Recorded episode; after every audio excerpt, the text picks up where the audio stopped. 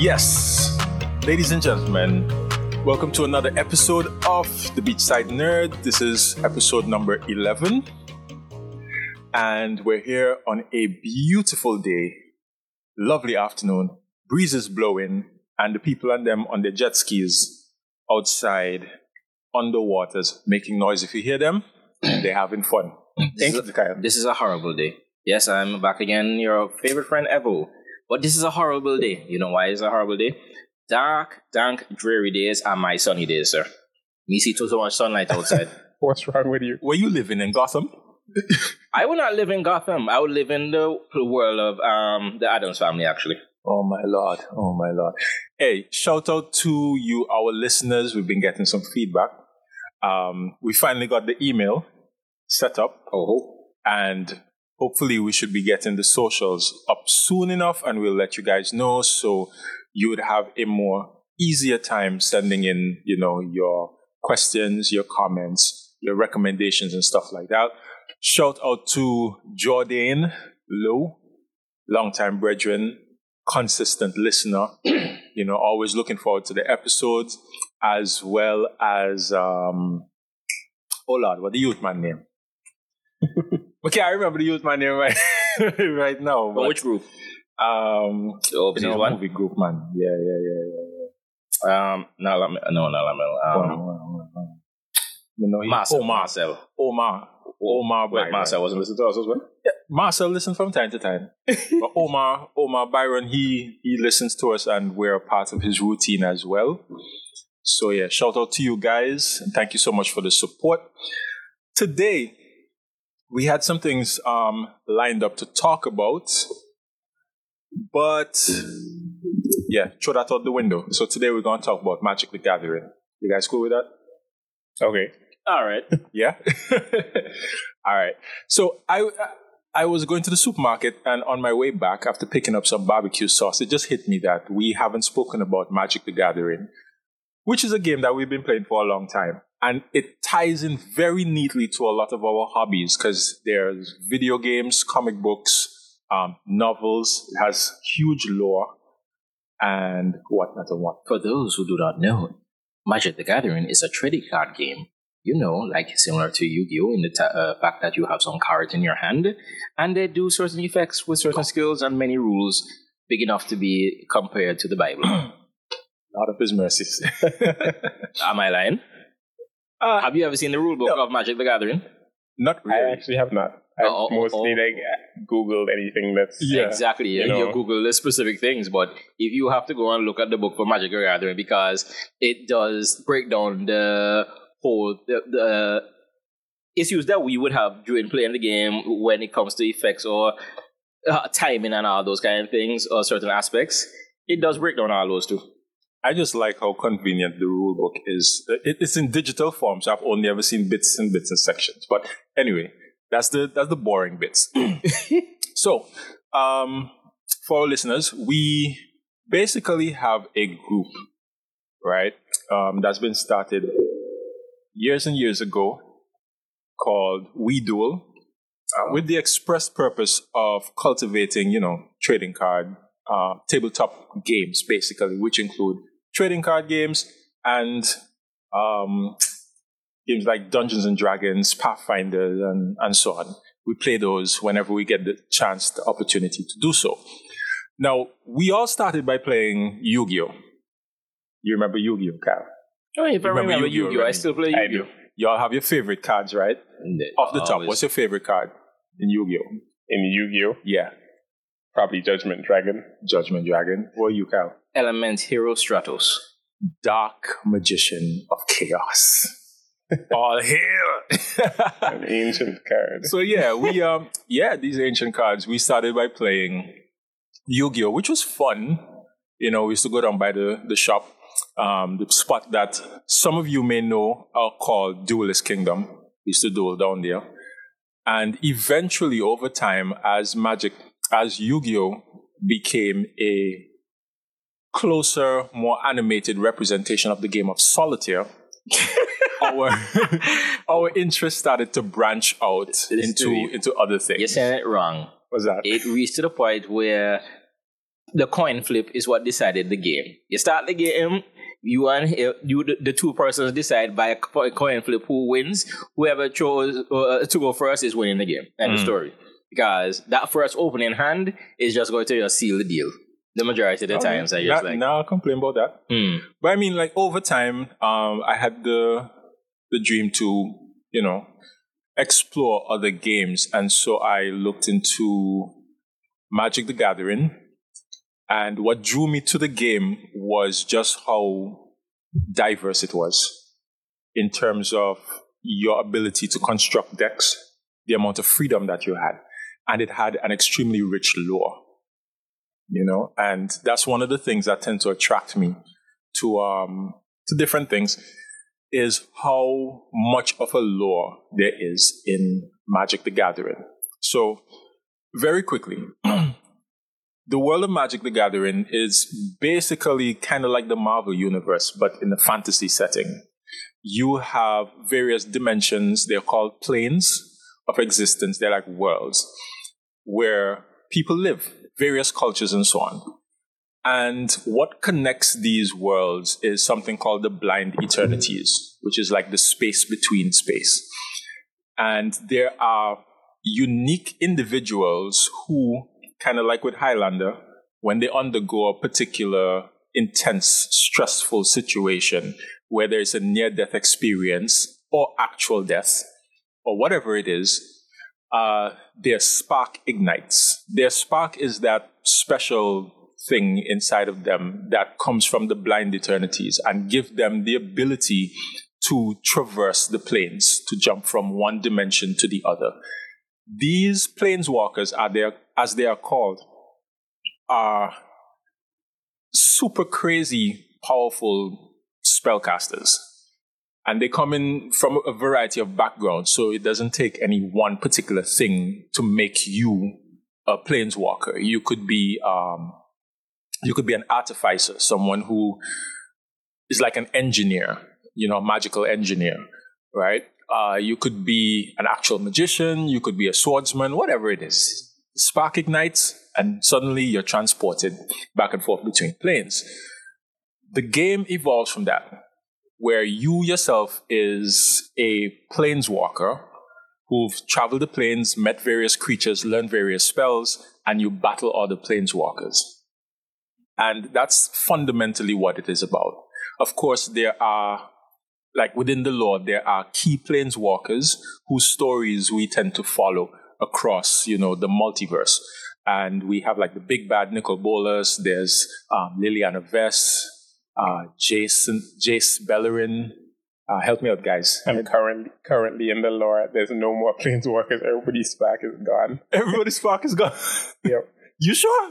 Well, what's it? Everybody's like regular now. In the last, in the last part with the Phyrexian Yeah, battle or whatnot, at the end of the Phyrexian, Phyrexians are um, creatures from a plane called Mirrodin Mhm. that were created kind of by accident by one of the big bads, Mhm. um, who was a Yawgmoth, who a scientist, a human scientist that basically e- tried to evolve himself, and he evolved himself into just like evil, basically a darkness that just consumed the land. Anything that it touches rots and Yeah. decays and whatnot. But he built like a mechanical machine plane, and the Phyrexians are constantly seeking like a perfection between. Was that Mirrodin? yeah, Mirrodin. Mirrodin was the plane he made? Mm, I don't think so. Or was that Karn who made Mirrodin? Karn originally made the plane for, him to, for himself, but it was corrupted. Mm. But anyway, at the end of the Phyrexian storyline, almost everybody's spark was taken. So nobody has sparks anymore. Everybody's just regular characters. So there's no more planeswalkers per se. Uh, But other planeswalkers would be like Saheeli Rai. mhm. Um, there's a there's ton. They, at one point, they were pushing a whole planeswalker thing. So Yeah. there was a ton of like random people like Teyo, and there's um, I mean, my favorite is a machine planeswalker as well, but Tezzeret. Tezzeret, yeah. um, there's just a ton of them. Yeah. So, Jace, well, you said yeah, Jace, right? there's Jace, Love um, Garruk, yeah, Vraska, Vraska. Garruk. Garruk. Yeah. So, in the world of Magic the Gathering and the, the game itself, the um, what what underpins it is the mana, the resource, the resource system. The mana, like mana balances magic as compared Yes. to Yu-Gi-Oh, because Yu-Gi-Oh has no, No resource system. resource system. You can just do whatever as you.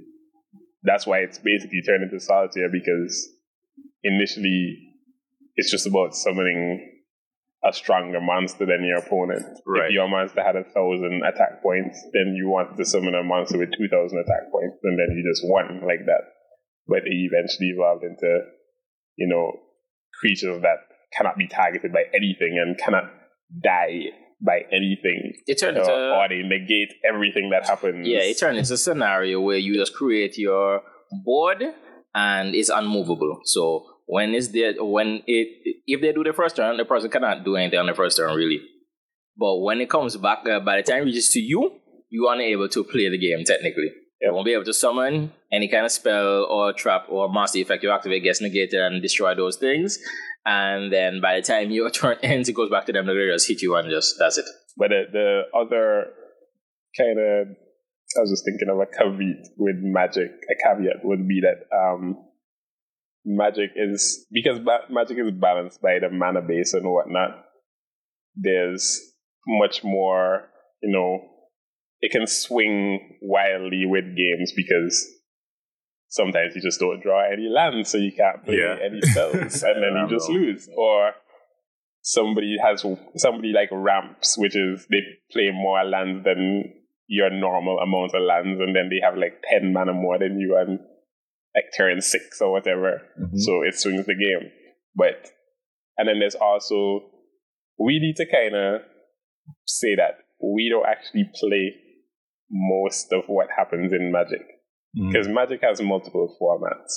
Yeah. We really only play EDH, which is Commander, Elder Dragon Highlander, Yeah. which then was turned into Commander, which is a multiplayer game. Instead of just having one on one, it would be like four players against each other. They have they have one on. You can do one on one. You you can do one on one in but Commander, it's too, but, mostly played as a multiplayer. but it's mostly Commander is the format we play. It's mostly played as a multiplayer, four players or sometimes more.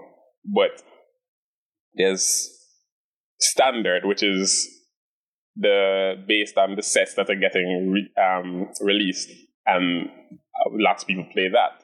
Mhm. There's um, modern, which is pretty much all the most powerful cards, and a lot of people play that. Lots of people play um, It tends to be pretty competitive. like the modern. historic. Yeah, c- modern would be very competitive. They have historic, which is like sets up to a certain point because at the end of the day, these games are like for profit, so the company keeps putting out new things for you to spend your money on. One thing you'd uh, say is that with each one of these things, what's the difference between the different? Each one is that some things are banned and some things are Yeah. not Yeah. banned. You have cards that you say in this uh, format you can't play that. Yeah, In that format you can play it. So it so modern is kind of like you can. It's open to pretty much a lot A of lot more, cards. yeah, it has except more- for stuff from way back in the day. historic. when they didn't know what they were doing and they just made cards that were ridiculously broken, like um, Time Walk, pay one single mana to take an extra turn, Mhm. which ex- having an extra turn is an extremely powerful ability. So the those cards are like banned in in modern, for instance, and they'd also be banned in Commander and they'd also be banned in Historic. But then there's there's a format where you could play those cards too, and people do. And That's pauper, right? no, it's it's called something else. Historic is is was a newish kind of thing, but it's something legacy. Legacy Yes, format yes. is where you can play anything, and people play the most powerful things like Time Walk, for instance, and Tinker, where you can just pay one mana to get any artifact out of your deck no, play you know, I'm laughing at now. the, the thing about Magic, Magic has some cards that just are just there for fun and fashion as well. But it was more that they just when they were first in development of the game, they didn't realize, you know what? No, it's I know. not really great to have a, a spell that draws three cards. No, no, not like that. I'm talking about, for instance, those cards that uh, like, hey, if it's twelve o'clock uh, when you play this card in Oh, real, you're real the world, unbound. Talking more like Okay. All right, let, let's let's let's let's reel a- it back a bit. That stuff is a little, a lot confusing for people that don't Oh, play. Magic. Let's let's reel it back a bit because I think we just kind of plunged deeply into Yeah. into Magic and so on. But um, Magic the Gathering is a game where the resource is mana. Um, you think of mana as your your MP bar, right? Every turn you get to play a land, and land is the resource because you tap it for mana. The game is run off of what is called a color pie. So there's five colors: white, blue, black, red, and green. And each of those colors have certain attributes and styles of play that is more or less unique to them, although they tend to bleed over and share certain attributes or they synergize with other colors depending, you know, on how it is that the effects come about. So generally you would have white, which is a color that is um, primarily defensive, protective, um, white has a lot of broad destruction cards and small creatures that tend to work in unison and, and build in strength. Right. Then you have blue, which is more a controlling type of color. Um, it's a color that allows you to gain more. Yeah And counter spells. increase your hand advantage and help control the tempo of the game as it goes along. Uh, black is a what's what what would be a good word for black? It's insidious. Black destroys things. yeah, corrupt. It also um it also draws cards, but at the cost of life. At the cost of life, yeah. it's very sacrificial. And it sacrifices stuff things. and reanimates. Yep. Yeah, so Yeah. it removes. You can get some. So a lot of direct kill cards Yeah. are in black. Like for example, a very aptly named one, murder. Yeah. Yep. two black mana and one, one colorless colorless. mana. Destroy and you target. Destroy target creature at instant or speed. Planeswalker. Right? Um, green green is the world. it it focuses on gaining more mana by ramping. Yep. Um, bringing out huge creatures, massive creatures, And it draws cards. and it draws cards. Well, green typically has reached a point where it does everything, and it protects as well with Yeah. the the key card, the keyword um, hexproof, where your creatures cannot be targeted by other people's effects. You have that sort of stuff, and um, Strengthening. yeah, uh, they tend to boost up the powers of creatures as well. Yep. Then you have red. Well, red comes before, comes right after black, actually. Red is focused on speed and power. So you find effect like haste, where your creatures can attack immediately on the turn that they're summoned. And that's the thing about the game. Creatures have something called summoning sickness, where you kind of have to wait a turn until it comes back to you before the creatures are allowed to attack or tap to activate their abilities. But with red, red wants to get everything done right now.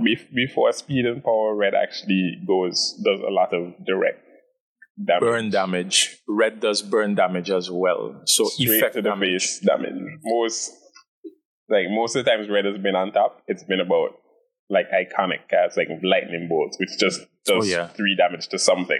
For one red mana. for one red mana, whether it's like your the opponent directly or a creature the opponent controls. A lot of red cards do that kind of thing. At instant speed too. So you can do it during your opponent's turn while they're doing stuff. So you have red that does that. Power up, haste, um, burn damage, and they tend to have a lot of little gremlins as well. The creatures within red tend to range um, from little tiny one-one creatures all the way up to big Dragons. dragons, seven-seven flyers, and that kind of stuff. And um, yeah, I think that covers all the colors. Colorless. Right. And yes, Yes, colorless. you have to mention but those. colorless is not part of the, the color pie Well- because it's colorless. But yes, you do have colorless cards that can just be played for generic mana, And any color mana. be artifacts. They're usually artifacts. Remy is the Remy, artifact guy. Remy's favorite things. right? And um, and then you would have what they call um, like friend colors, ally colors, and Mhm. enemy colors. The ally colors are the colors that are directly next to the color that you're using. So if you're using blue, uh, ally colors would be white and black. And you would find when you start mixing these colors, then you start getting much more effective abilities and so on. You know, and then you would have like enemy colors, which would be those colors that are directly opposite the colors that you're playing. So an enemy color for green would be blue, you know, um, for black it would be white, that sort of thing. From this being the basis of the game, uh, it just opens up a world of opportunities where you can start mixing and matching colors based on your play style and doing all sorts of things with it. I mean, it's basically limitless the sort of combinations and things that you can do. You want zombies, you want giant dinosaurs, all flying creatures, vampires, werewolves. Merfolk. See that that falls into different tribes. that falls within tribes and colors as well because you may have um, you may have red zombies black zombies blue zombies you know Blue elves. you may not necessarily have white zombies although there might be one or two There's actually white zombies. Yeah, white Yeah. zombies, yeah. there you go and that's basically it Like the white vampire and so for me was aside from the lore which like i said was pretty rich and i read some of the comic books that existed falling in love with the old walkers and them that were the ones who existed before the mending which was almost like an apocalyptic event that basically broke the powers of the planeswalkers in half. Let's just say roughly in half decreased their powers increased the number of planeswalkers that were there and interrupted travel amongst the planes right these guys were incredibly powerful. So guys like Nicol Bolas, you had the Elder Dragons and so on. Um, you had like Freyalise and so on and so Mhm. on.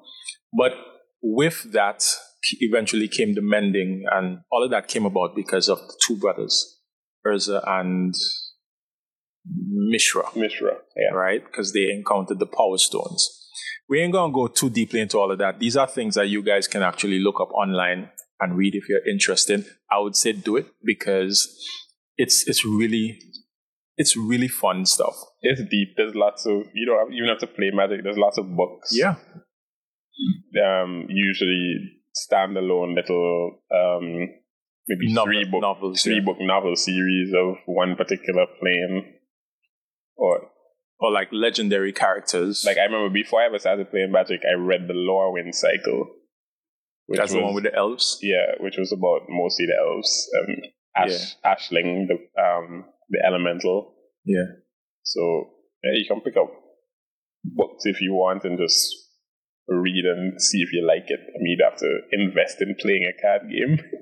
and the characters that you encounter in the lore, majority of the time, um, they are also represented in the cards. Either they have their own particular card or they appear in somebody else's card. And you have like the lore that's also written in the card as part of like flavor text Yeah. at the bottom of the cards.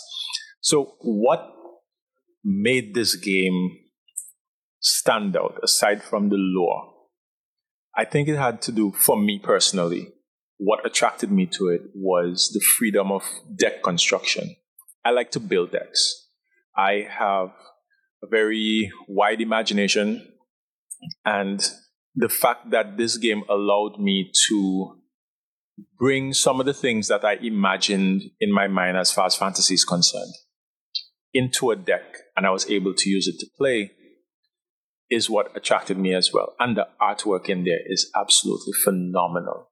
Yep, by many different artists. So What you have like many different potential styles that they delve into. So you get anything. like, You can basically choose your poison there.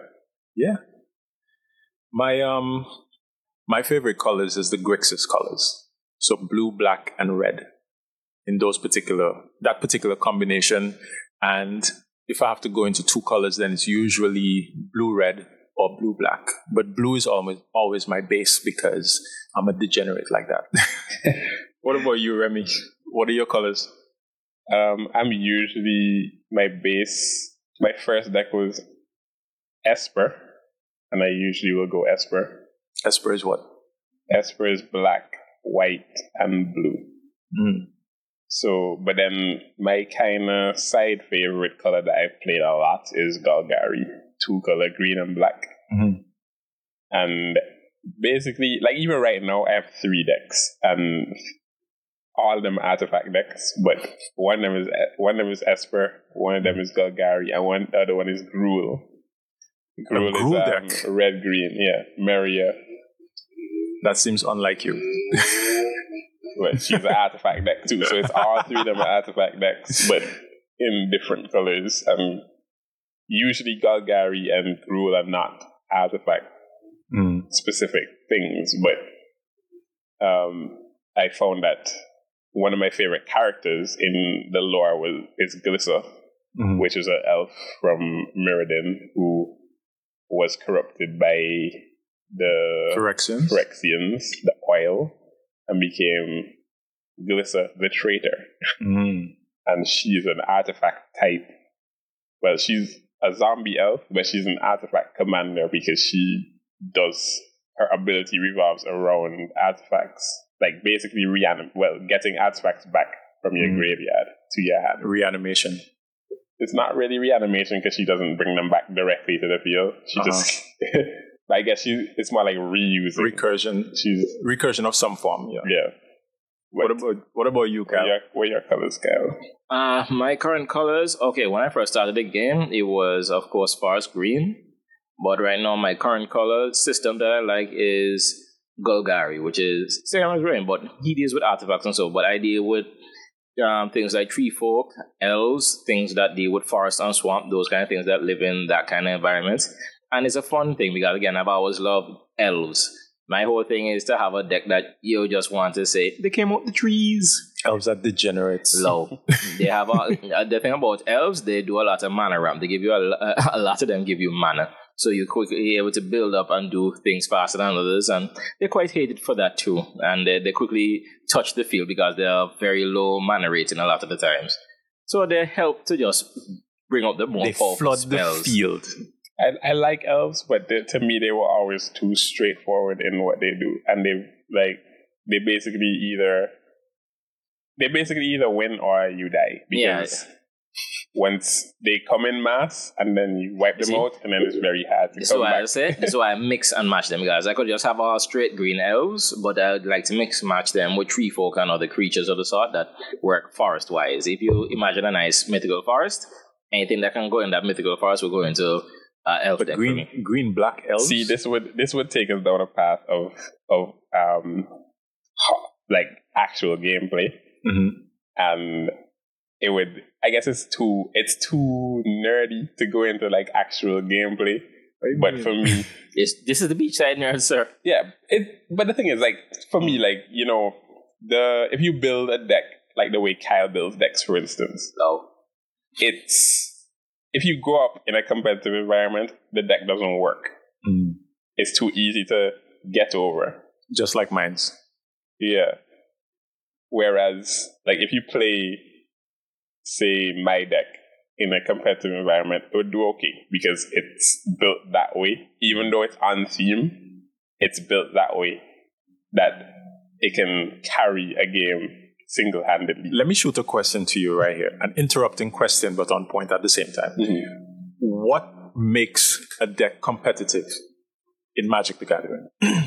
The way that it's the way that it synergizes with everything it's doing. So you need to fill a certain number. You have to fill certain numbers. Like check out cooking, for instance. If you mm-hmm. cook, if you go and just throw any old ingredient in a pot, it's not gonna taste good.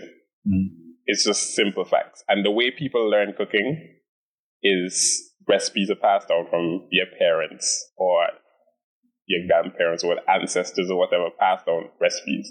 And they've tested these recipes and iterated them from time in memoriam. Mhm. So they know what works. They know they've tried different herbs, they've tried different plants, they've tried different vegetables, fruits, whatever, and they know this works. You ch- people like to experiment and change Yeah. up things, but most times like nine out of ten times you experiment with something, it doesn't come out the way that you wanted. It's the same thing with building a deck. But it's constant tweaking. Yeah, you can you can do things that are unique and cool, and most people like feel like what they're doing is like, oh my god, I just came up with this cool thing. It's, it's so unique or whatever, and it's amazing. But the game's been out long enough that almost everything that you can think of has, Has been, done. tried, yeah.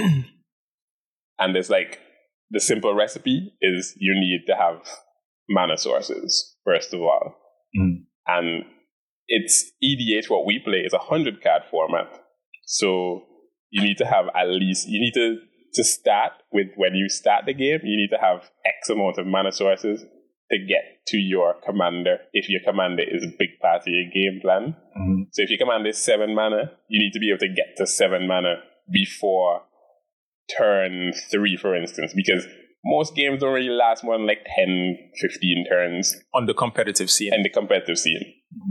In the competitive scene, most games don't last more than like six turns. in casual, they can last all 20 turns and stuff like that. yeah. But you need to be getting your commander out on like turn five or something at least. If your commander is like a seven mana commander, you need to be getting it out on turn five, two turns early. Mm. And the way most people build their decks, especially here, is that it's not that efficient at all. Right. Most people can't even get their commander out uh, before their their five mana commander out before like turn ten Mm. Because the way it's inefficient. And the, the recipe is, is very simple in my mind. It's like you need 50 mana sources. About 37 of those are lands, Mhm. and then 13 are um, ramp Anything cards. else, ramp cards, whether it's the mana rocks, the artifact. Where your creativity comes in is you can shift the generic ramp cards Mhm. and put in stuff that matches the theme of the deck. So say the way the way you play your red and blue deck, for instance, your Izzet deck, Mhm. is that it's has a lot of rituals. Mhm. Rituals are cards that give you a burst of mana. Instead of giving you permanent mana Yeah. for multiple turns, it gives you that mana right now for you to do what you need to do with it at that point. One person might build their deck with the way that, like you built it, where you're given bursts of mana. Mhm. One person might put in mana rocks instead, like give them that mana, Or cost reduction. yeah, or cost reduction, Or any like, form of combination of that gives them that that amount of mana every turn going forward, rather than going all out. And again, it depends on your personality. Like my personality is every time I look at to build a deck, I'm just like, how can I make this an artifact deck? like I buy all these commanders, like cheap commanders outside of it, and I'm just like, I don't want to build this. You, they, I have so many commanders in this book, and I just like, I don't want to build this. It's not artifacts. you know, I just saw like um, somebody playing Skyrim and always end up being the stealthy archer. but that's that's the thing about people. People play once people find their thing that they do, they don't really change. They don't really change. But it's very hard to change what kind of player you are. Like our friend Dylan there. Dylan always plays ramp. No matter what deck it is, it's ramp. And Kyle always plays super defensive. yeah. Super, super defensive. Kyle always plays super defensive, whatever he's doing. Hit me and fight. Which find is out. funny to me because de- elves are definitely not a defensive deck. Elves are aggressive. That you're supposed to win the game very fast, as you're gonna lose. so well, how, I, I I like having fun and trying different things. And again, he's uh, uh, when we spoke about creating, finding out, and experimenting, and a lot of it is experimenting. Because every time I usually play the game, and whatever the outcome is, I still go and look up other elves or other cards online. to Like, hmm, hmm. Maybe this next time I need to send away for this and that and so forth. It's just a game of experimentation until I create my sinister. I, I think my thing is I delve into I delve into a lot of tactics too much. And for instance, when we're playing a four v four game, say me, Mm. you, Dylan, and Kevon, what happens is Dylan is up my ass because he's like just constantly targeting me. Kevon is constantly targeting me. Because, And they're, you know, leaving, they're you- leaving you- you alone with your key pieces. If I played that same deck that you played Mm. against against them, they'd take out all my key pieces. I wouldn't have a board. You see, I don't look like a threat. That's the same. My soft underbelly is showing. I'm no threat. I am I am the opposite of Remy. I like big creatures. So in Magic the Gathering, and I guess in, in a lot of other games, but with Magic the Gathering, we have this thing called the mana curve, right? Mhm. And the mana curve is, is basically a simple graph that shows how much of a certain amount of cards within a mana range that you have in your deck. And ideally, if you want your deck to be competitive, you want your mana curve to be higher near the beginning rather than later on. So spells that cost one mana, two mana, three mana, you want to have more of those as opposed to spells that cost six, seven, eight, nine, ten. Right. Ideally. Uh mine tend to my mana curve tend to be somewhere near the middle. So range four, five mana, six mana. That's usually where I'm at, which is not efficient at all. But it makes for very flashy, you know, type of plays. But it tends to be very, um, very slow. What they call, what you call them again? Dreadnoughts. Um, there's a name. There's a name for those. But it's like a, it's like a big old tanker, right? And um, I like spectacular things, man. I like big numbers. I like to see big numbers go. brrr. I like that type of stuff. I like huge monsters, right? And whenever I build stuff, I like to build on a theme. I tend to use uh, a lot of mage-based characters. Yep. Um, by it, funny enough, that's my go-to in everything. I like mage characters, but in building the sort of effects that I tend to look for in Magic the Gathering, coincidentally, more often than not, there's a magic character, a mage type character that has it. So either it's a druid, um, a sorcerer, a warlock, you know, wizard, those types of characters would have them. So, for example, my Izzet burn deck, right? Majority of the characters are druids and wizards and, and that type of stuff. So it turns out pretty well in that respect. And I I don't do a lot of physical combat, so I don't have creatures running in chopping down people, but I do do a lot of spell casting, um, a lot of direct damage to Yep, spells. do five burn. damage, yeah, big burn spells, and I like to copy it and so on. But you you said something that uh, I found interesting, and looking back on myself, I noticed it to be true. You said when somebody finds something that works for them, they tend to pretty much stick to it. And I look at all my decks that I construct, and even in the ones where I'm trying to do attacking, there's a lot of spell casting involved in those non-creature based spells being cast, even within that particular framework. You know, so you you're right. you know, um, what else is it? Yeah, so um, that's pretty much it. Within the the colors that that fits, you know, um, your style of play. Do you find yourself sticking a lot to that particular part of the color pie, or do you often roam around and try a lot of different color color combinations? I've tried a lot of different color combinations. I have tried. I actually tried Boros, which is a very attacking white red. Mindless attackers. Again, it was artifacts. oh. I'm Wait. so I'm going to put my hands on um the what was it called? Just is um red, uh, white, and blue. What's that called again? Jeskai. Just Jeskai. Just, Jeskai, not America. The kung fu guys. Yes, Yeah. Jeskai. I, I'm putting my hands on that to play my new set of um cards. So I'll see how Transformers. Lo- robots in disguise, yes. yes, the game actually has uh, Optimus Prime in it. So I am going to now put my hands on him.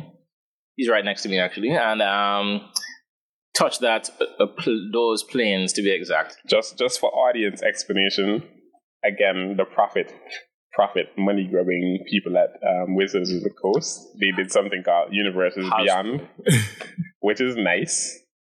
Um, Universes Beyond is they go into other IPs. For instance, there's Warhammer. You'd have to research that yourself because Warhammer is very deep. That I can't go into explaining Warhammer right now. We might do an episode on Warhammer. And then there's um they're they're doing Doctor Who. People I know I know lots of people are fans of Doctor Who. They I've did My really Little Ponies. Like a secret layer. They did a Jurassic Park. Yeah. They did um Lord of the Rings. Godzilla. Yeah, they did Godzilla with the what else have they done? They've done quite a few um different universes beyond or they did Walking Dead. Mm-hmm. They did Street Fighter. Yes. um, speaking of Lord of the Rings, by the way, that's a nice segue into Magic the Gathering Online.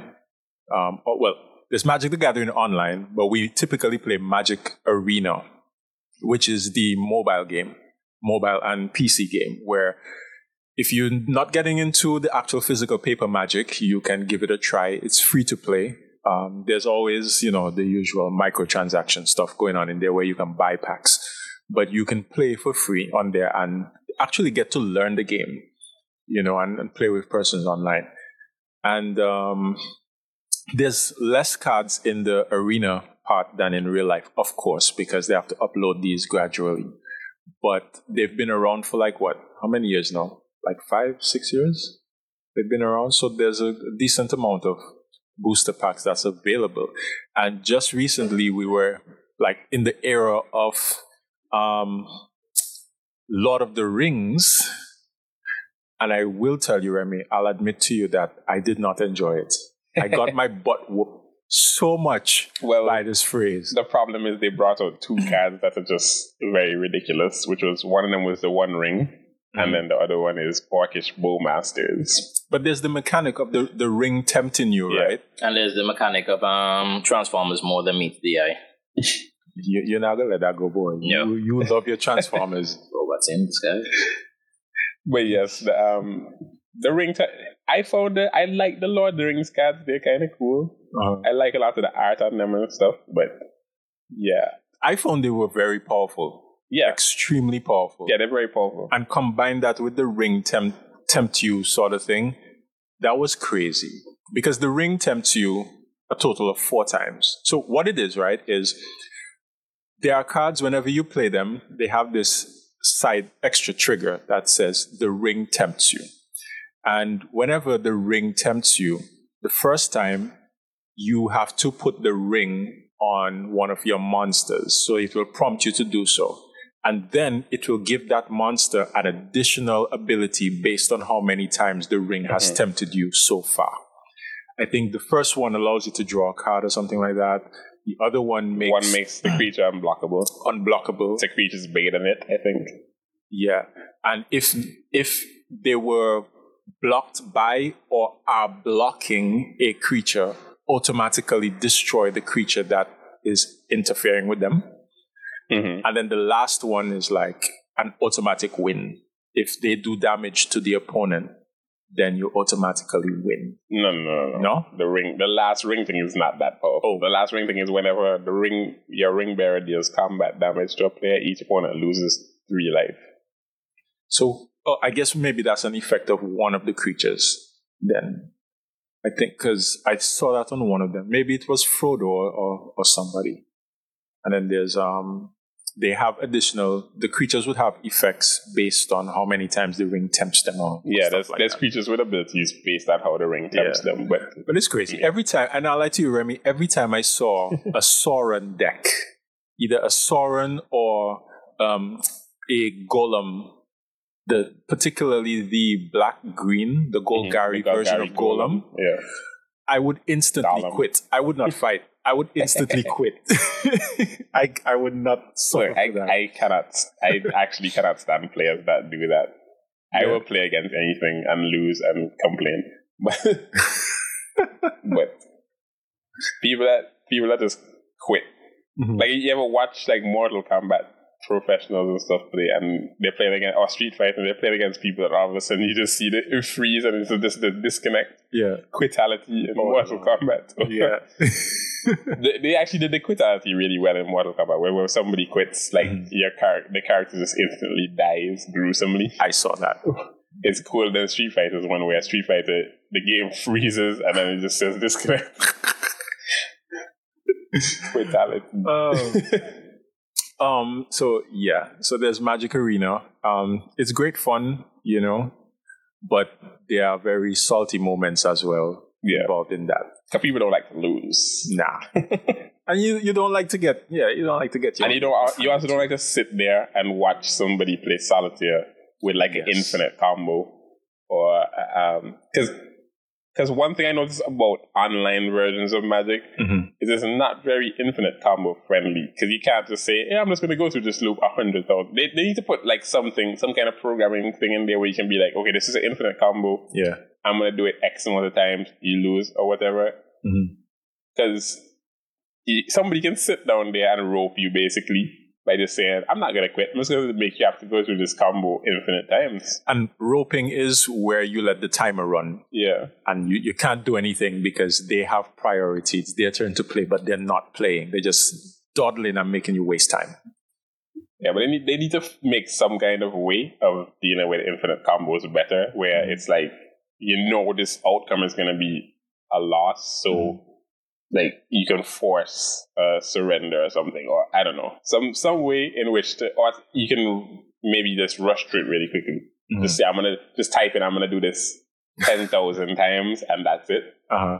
and then end it there. Yeah. Because I be watching and seeing people try to go through infinite combos. I was just like, It's the most boring much. thing. it's very boring. Segueing a, a little bit now, but it's still on, on theme with, with magic, right? So, Kyle, I'm going to pose this question to you. Do you have a character in Magic the Gathering or two that you really like? It'll always be Nissa. Well, uh, two of them, um, actually. Well, And why do you like them? she's enough.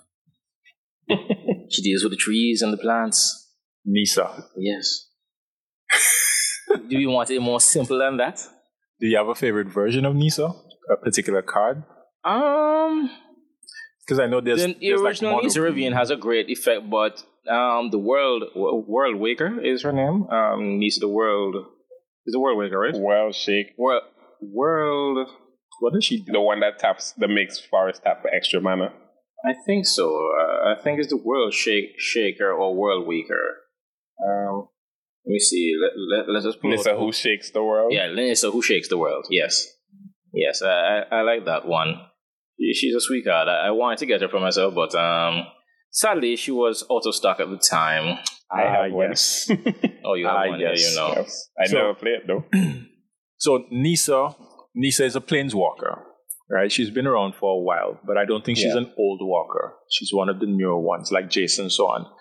And what you would find is in Magic the Gathering, there would be multiple iterations of these planeswalkers as cards. And they come out usually based on where the story is going and, and whatnot. Yeah. And it tends to reflect whatever is going on with them at the time in the story, right? Um, so Nissa, who shakes the world, is a five mana planeswalker, and she's one of those planeswalkers that has a static effect. So as long as they're on the field, it's it's active. And her passive effect says whenever you tap a forest for mana, you add an additional green. So she's basically ramping you Yeah. passively. Yes. Right? Um, planeswalkers would come with what is called loyalty um, tokens, loyalty Counters. counters on them, which is basically um, like Their a life bar slash mana bar or whatever. Yeah. Right. And it, it they have abilities called plus abilities and minus abilities. And these would of course change the number of counters on them. Right. She has plus one, put three one one counters on top of one target non-creature land you control. Untap it and it becomes a zero zero elemental creature with vigilance and haste that is still a land. So she basically turns your lands into creatures to fight for you. Yeah. She Which is uses your the mana, your mana basis, which is your lands. Yes, you get it turned into another creature. She's a she's a forest mage. She uses she's an elemental mage really that uses nature, so she controls nature to fight for her. She makes the land walk. And she comes from a plane called Zendikar, Yep, where the land is literally alive. alive. Yep, You know? And that's the thing about the, the planes in Magic the Gathering. They each would have special things about them that make them stand out from other planes. yep. what they do share in common is the mana base, which in Magic the Gathering, the, the five different color mana comes from the land itself. So white mana comes from the plains, green from the forest, blue would come from the sea, water, um, black would come from like swamp areas, Yeah. and red would come from the mountains. I don't know how that works, but I guess it has something to do with volcanoes. Volcanoes. right? And so you would find that the different planeswalkers would have increased power and strength and affinity to particular um, planes, um, areas of land geographically, that Yeah. sort of stuff. Um, what about you, Remy? Who's your favorite character or characters? So besides Glitter, my my next favorite would be Tezzeret the Seeker. Mhm. So Tezzeret is Tezzeret is a you know those bad guys that always I'll get him next I'll get you next time. He's basically like I'll Cobra, get you next time, Gadget. Skeletor, Cobra Commander, those ones that always lose. Damn you! and run but they never die, they always run away. yeah. Tezzeret is like that, but he's he's very ambitious, always trying to get more power. Mm. And he ended up getting half destroyed by Glenn's favorite planeswalker there, Nicol. Bolas. Oh, oh, Nicol Bolas. Well, oh yeah, he doesn't care for Jace like he used to anymore. I do. Yeah, man. hmm I do, you but mention him yet? you know, Yeah, push this side just like Bolas of ultimate horror. Basic, Jace. basically, Tezzeret flew too close to the sun yes. And tried to take on a god and thought he was really smart. And the god was like, yeah, whatever. I'm, I'm going to just smarter." shatter your mind and make you my slave. I don't think he got it as bad as Sarkhan. No. Sarkhan literally went crazy for a very long time. Most of his Planeswalker cards reflect the madness that was going on in his mind. Yeah. but Tez, Tezzeret basically grew up on a junkyard world where the junkyard plane where they just build things out of with artifice, which is magic combined with machine. Ah, We- they replace parts of their body with with with machine parts, and he like got his spark that way and started going around trying to gain more power by infiltrating other planes, not What- really coming to other planes on a nice basis. What's the name of the planes that they're, they're from? Because he and Saheeli is from the same plane, right? I think Or is it and Sahilia- Chandra?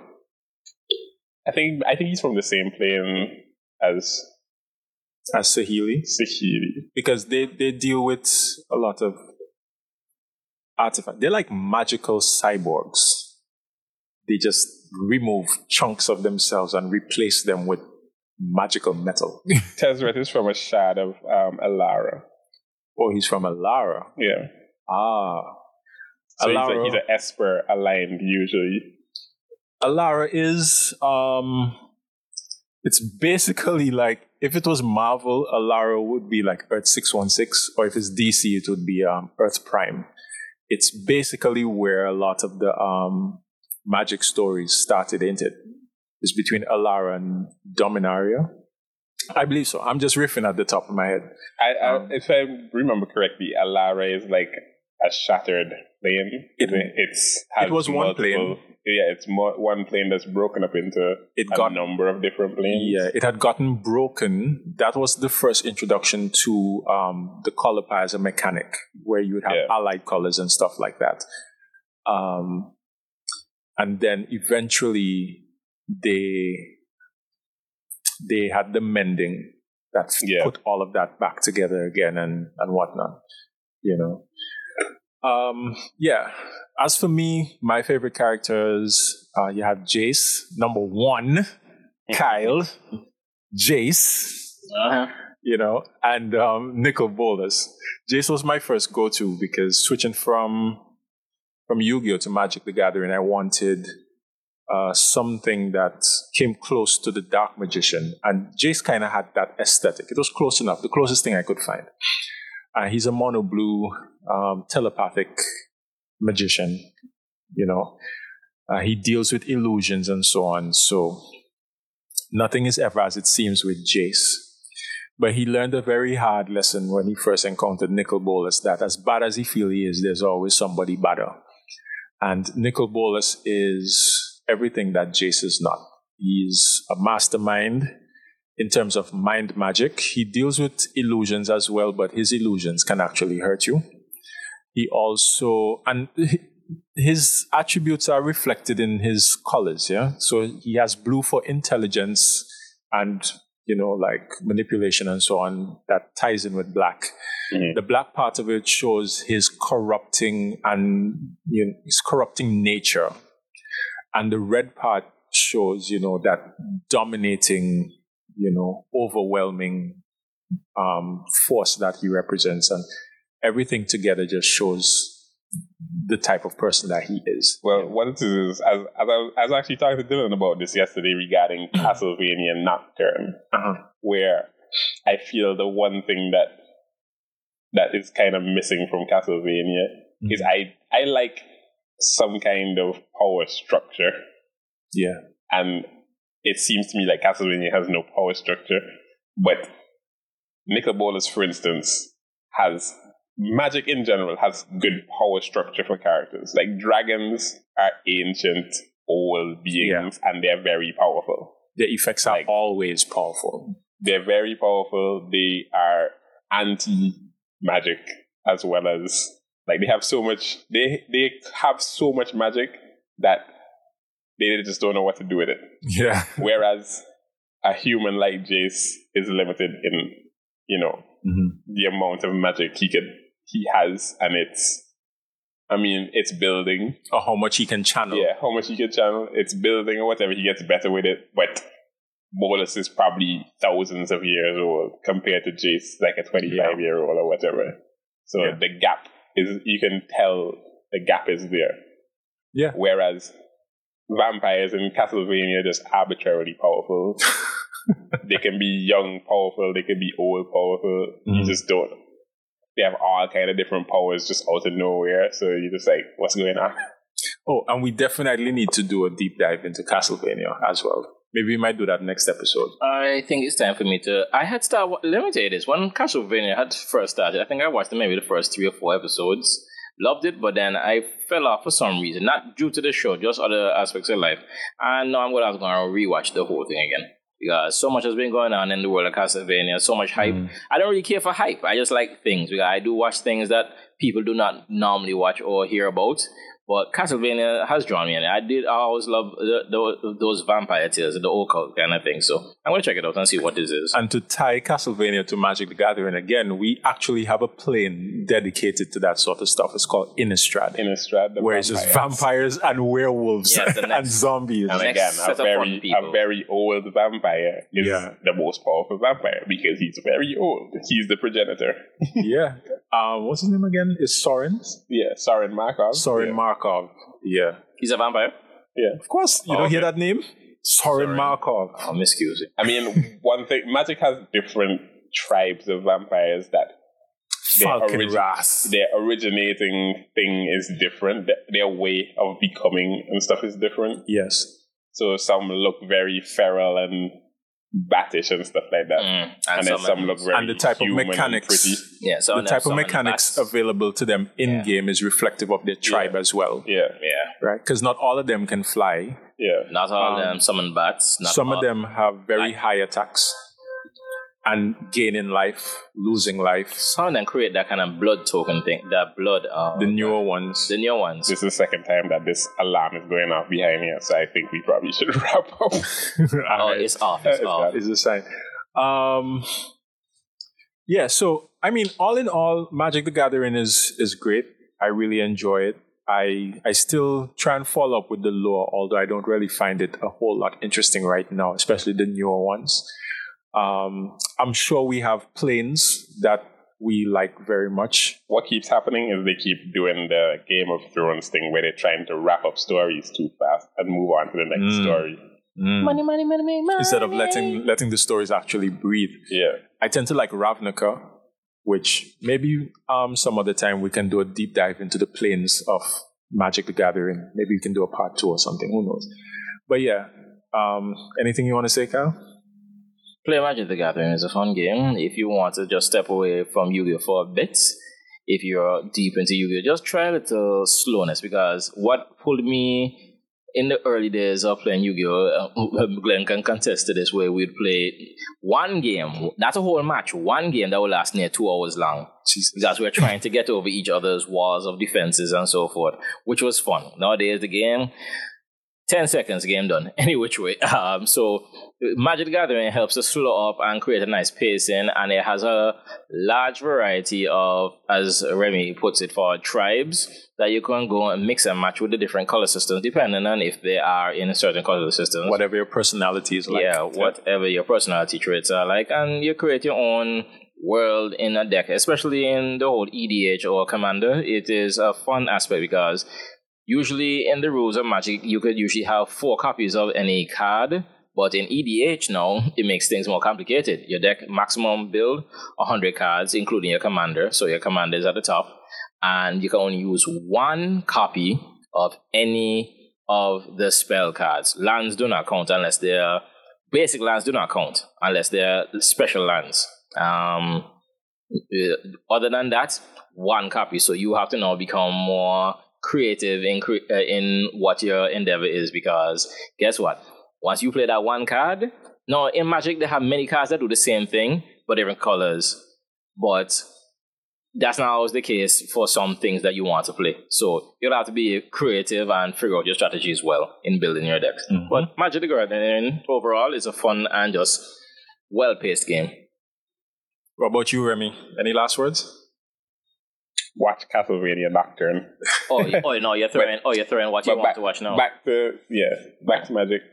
Like, there's lots of ways to express yourself. There's lots of um, creativity that can go into it, and it's. I mean, you can always get in touch with any of us if you'd like to. If you have interest in playing, because we always we are willing and able to facilitate, like getting into the game. Um, usually when you buy packs and stuff, you get you get so many cards. There's just cards lying around the place. There's just so much chaff. You can find cards. You can always find something to build just to try without having to spend too much money. And it's it's Yeah. a really fun game. So yeah, the the community is there. The We Duel community is there. Um, we have like the WhatsApp groups and so on, and we've been friends for a very long time. We know a lot of people. We have cards. We have resources, and yeah. So in light of the contacting part, for now we have the email set up, so you can always send us an email. Send us your thoughts. Uh, if you have any suggestions, questions, versus um, topics that you'd like us to touch on, or if you just want to give your general feedback on the episodes that you've been listening to, uh, what it is that you enjoy, or if you just want to give us a critique, let us know things that we can work on. We are very much open to hearing from you. So you can shoot us an email at beachsidenerds at gmail.com. It's all one word, beachsidenerds at gmail.com. And we look forward to hearing from you. So, with that, Hold on. You already said Castlevania. His recommendation for the week. What's your Uh-huh. recommendation? my recommendation oof uh wow hijack did i did i say that before Hijack. yeah hijack Oh, um, um idris Idris elba Elba.